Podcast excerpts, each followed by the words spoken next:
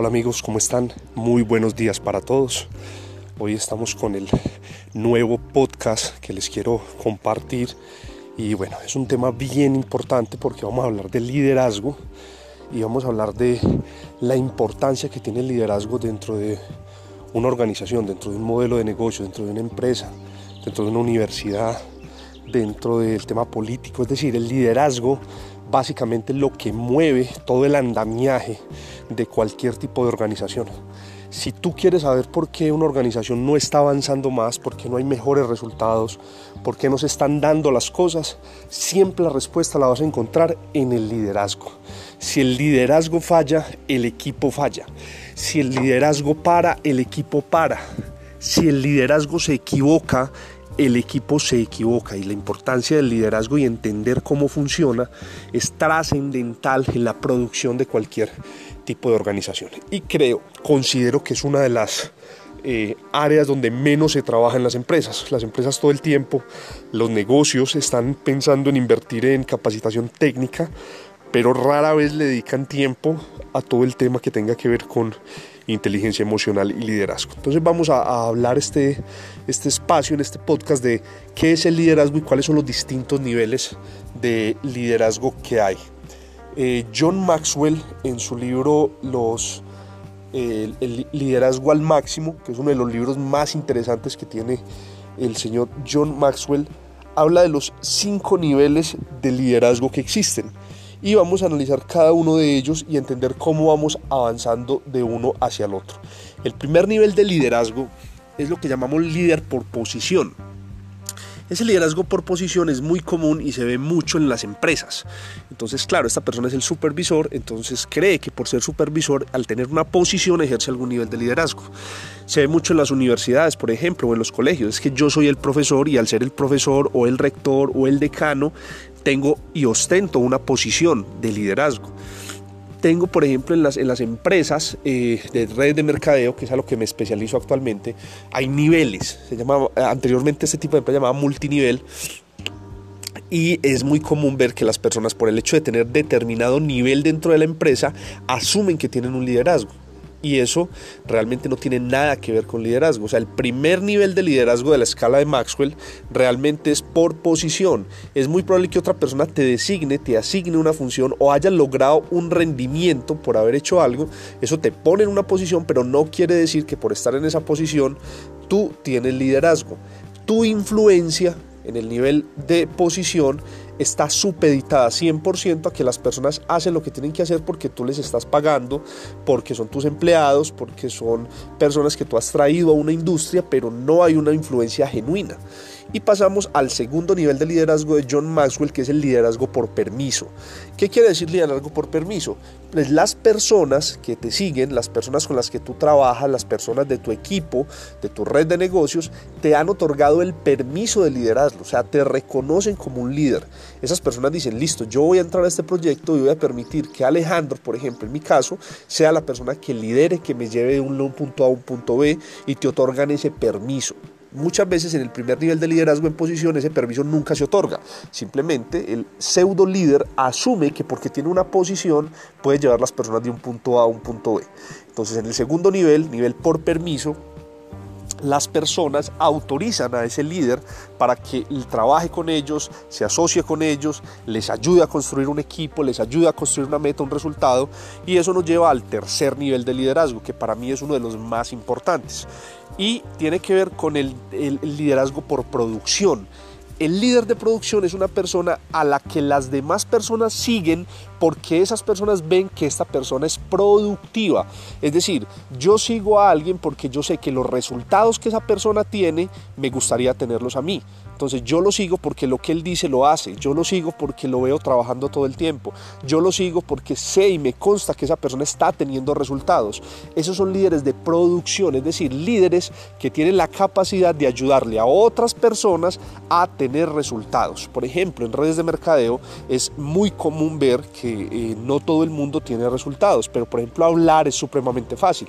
Entonces es muy importante que cuando se sigan líderes, esos líderes deben tener un resultado en términos de producción, es decir, muéstrame esa persona que está haciendo. Yo curiosamente cuando hablo con personas del tema de redes de mercadeo, y, me hablan de algún tipo de negocio, yo la primera pregunta que le hago es, muéstrame cuáles son tus ingresos reales, verifiquemos, yo quiero ver cuánto te estás ganando, solamente por cuestionarlo, porque hablar es muy fácil, pero las personas nos encanta seguir gente que ya obtuvo resultados.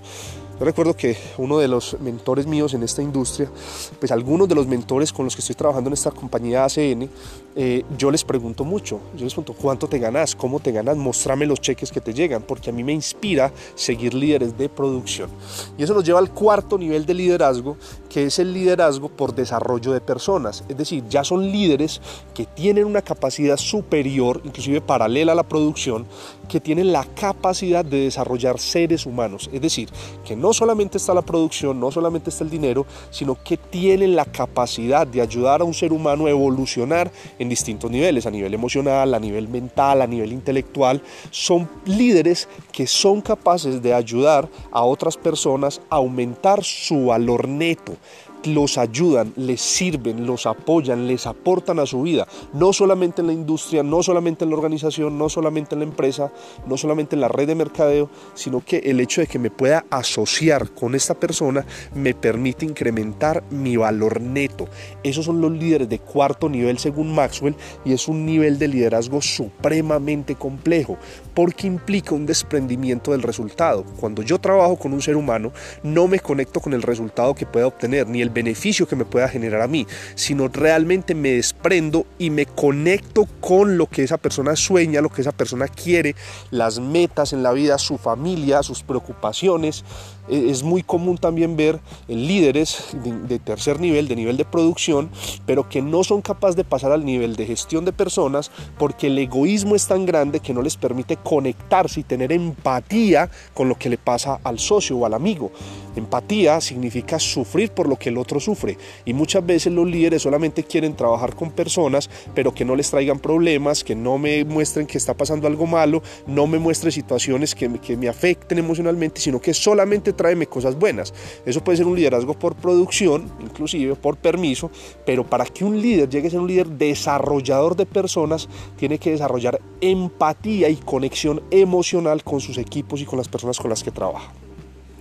Esto nos lleva al último nivel de liderazgo, el quinto nivel de liderazgo, que es el liderazgo por respeto. ¿Qué quiere decir el liderazgo por respeto? Primero que todo, no es un rol por el cual yo pueda trabajar. O sea, yo no puedo decir que me voy a concentrar en convertirme en un líder por respeto, porque eso es un nivel de liderazgo que me lo asignan mis seguidores, mis otros líderes, la gente, o sea, ejemplos de líderes por respeto. Jesucristo fue una persona que se ganó un liderazgo de respeto, fue la gente quien le asignó la posición que hoy, dos mil años después, sigue prevaleciendo. Eh, Martin Luther King es un líder por respeto, Gandhi es un líder por respeto, Mahoma fue un líder por respeto, el profeta, eh, Zaratustra fue un líder por respeto. Hay una cantidad de seres sobre la faz de la tierra que se ganaron ese liderazgo porque cumplieron con los otros niveles de liderazgo, pero adicional a eso, las personas solamente con verlos eh, lo siguen, lo respetan, lo valoran, saben quién es ese tipo de persona.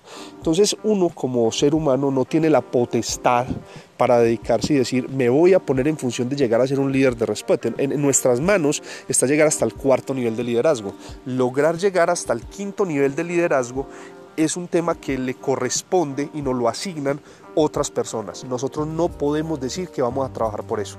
Si nuestra labor en la tierra, aparte de la producción, del tema financiero, del tema familiar, de todo, nos permite evolucionar espiritualmente y llegar al punto de enfocar nuestra vida en un propósito tan digno como el de las personas que les acabo de mencionar, eso nos va a poner en una posición de liderazgo por respeto. Entonces, esos son los cinco niveles de liderazgo de los que habla John Maxwell en sus libros. Es importantísimo entender en qué nivel estoy, a qué nivel voy a trabajar eh, qué quiero realmente hacer en términos de liderazgo o simplemente asumir que no quiero ser un líder. Hay muchas personas que no necesariamente están buscando ser líderes, pero quienes estamos metidos en este cuento y sobre todo en el network marketing es muy importante, supremamente importante entender que el liderazgo es la clave por donde todo empieza y por donde todo termina. Hagan este pequeño ejercicio.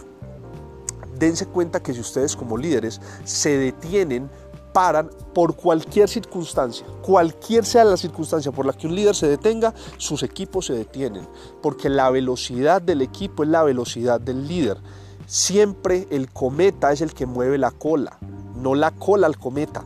Nosotros somos la cabeza de ese cometa y tenemos que llegar a otro, a, otro punto. Y la gente no se va a mover si no ve nosotros en movimiento. Entonces, como líderes, es supremamente importante entender cuál es nuestra función orgánica en el liderazgo y es llevar personas de un punto A a un punto B inicialmente. Así que los dejo con esta información, evalúenla, reflexionen, síganos en el podcast, en el podcast de Invierte y disfruten de toda esta información que la compartimos con todo el cariño del mundo. Feliz fin de semana para todos.